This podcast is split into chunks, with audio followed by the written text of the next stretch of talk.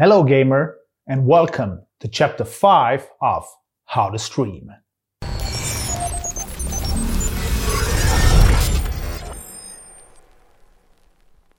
This week, I want to talk about how big the gaming industry is on a global scale. Because most people are unaware of how massive this industry really is, or how many people that are considered to be gamers. There are gonna be lots of numbers in this chapter just to give you some perspective, so bear with me. I will write down all the facts, uh, all the sources uh, in the description box below. So, one third of humanity is considered to be gamers. They play some kind of video games, which amounts to about 2.5 billion people. We have been playing games since the dawn of times, and now we have traded our sticks and stones for advanced sports and video games. Before, we could only play with uh, friends that were physically close to us. But now, thanks to the internet, we can play with friends from all over the world in real time. So our fun network has increased to massive levels. It is also much more common today uh, to play with random people than it was before, which is great. The reason two thirds are not playing video games is probably because they have other priorities and even economical challenges. Uh, if you just look at this picture, you can understand a little bit what I'm talking about. The average monthly income inside the wall of the West is around 2,500 euros. However, outside, where 86% of the Earth's population lives, it's just 150 euros. So not all people can afford a new mobile phone that can handle modern games.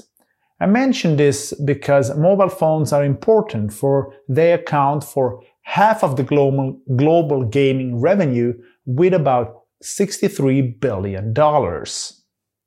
So today, you can play games on almost all devices that have a screen. I can even play games on my watch. And it's not only kids who play games. Two thirds uh, of the gamers are 18 years old or older. Uh, women also play as much as men do, but people just don't play the same type of games for different reasons. So most of us are obviously leisure gamers. But as in all popular activities, the best practitioners can have rich careers. In the gaming world, these professional individuals are part of something called esports, which is the competitive side of uh, gaming.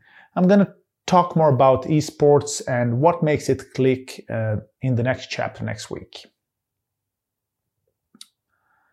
Gamers of the world spent together around $135 billion on gaming in 2018, which is on the same level as the global box office, so this is Hollywood and Bollywood, and the global uh, home entertainment industry made combined. So, surprisingly for me, uh, consoles like PlayStation and Xbox had the biggest revenue growth 2019 with over 13%. I'm also looking forward to see what will happen with Google Stadia, which is the new type of playing where you play through the cloud uh, without any expe- expensive hardware, and if it will re- revolutionize uh, the industry. Because I think there is a great chance for that if they just tweak a few, th- few things like subscriptions or, and similar. I will put a link below for those who don't know what Google Stadia and, and cloud gaming is. More and more games have or are only multiplayer games. The reasons are mostly four, how I see it. First off, there is often more money there. Secondly, everyone is getting better internet. And thirdly, there is always something new happening. No game is like the last one, especially in Battle Royale games like Fortnite and PUBG. And lastly, we are social animals. We rather play with each other than uh, alone. But how, imagine if uh, single player games like Witcher 3 uh, were made as co op you would have a whole other dimension to it. Good example of this is how GTA Online, Grand Theft Auto, made a big business of a single player game which continues to grow online. When I was a kid, you went to the game store and you bought a disc with your game.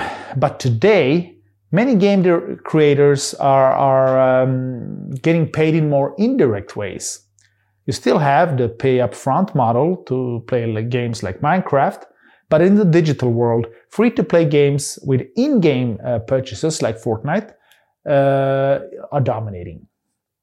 We also have subscription games like RuneScape or uh, World of Warcraft.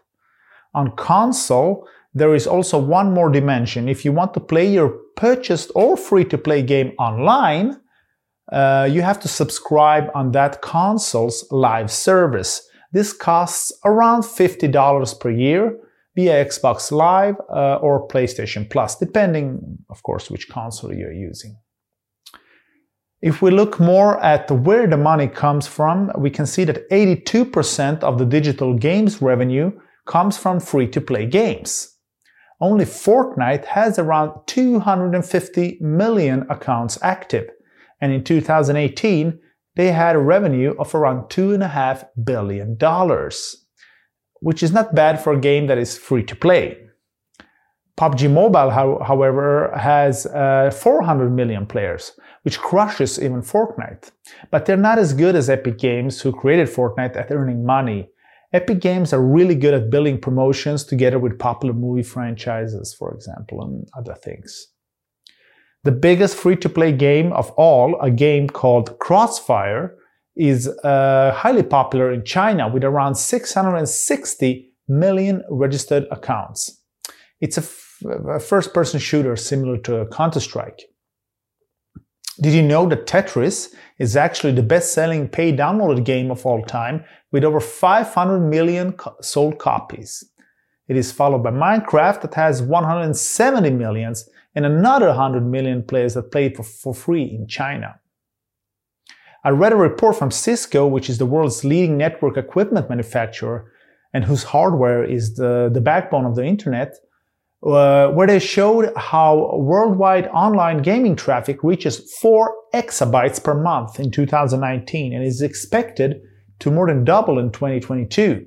So how much is 4 exabytes? It's uh, 4 billion gigabytes, right? How much is that? What can we compare it to?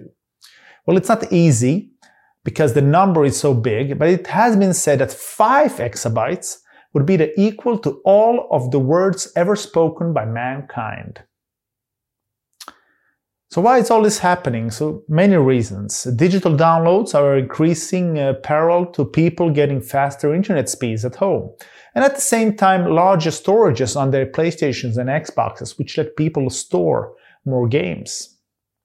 If cloud gaming explodes, then this number will go up exponentially. Cisco predicts that if this happens, it will become one of the largest internet traffic categories. All you will need is a fast uh, fiber internet connection at home and a big screen. So finally, the age of gaming has just started, and we will see lots of things happening here in the coming years. During Christmas and New Year, I played The Witcher 3 with all DLCs while waiting for the Netflix series. And I streamed all of that live, something that I really wasn't alone in doing.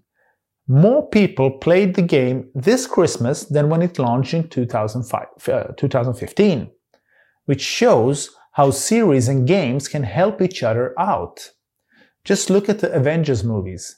In the Endgame, Thor played Fortnite in their epic final movie, which just tells you all you need to know. That kid on the TV just called me a dickhead again. Noob Master. Yeah, Noob Master 69 called me a dickhead. Noob Master, hey, it's Thor again. You know, the god of thunder? Listen, buddy, if you don't log off this game immediately, I'm gonna fly over to your house, come down to that basement you're hiding in, rip off your arms, and shove them up your butt! Oh, that's right, yes, go cry to your father, you little weasel. Thank you, Thor. Hey, let me know if he bothers you again, okay? Thank you very much. I will. So, friends, uh, that's all I wanted to say today. Don't forget to follow the links below to read more about this. And until next time, adios.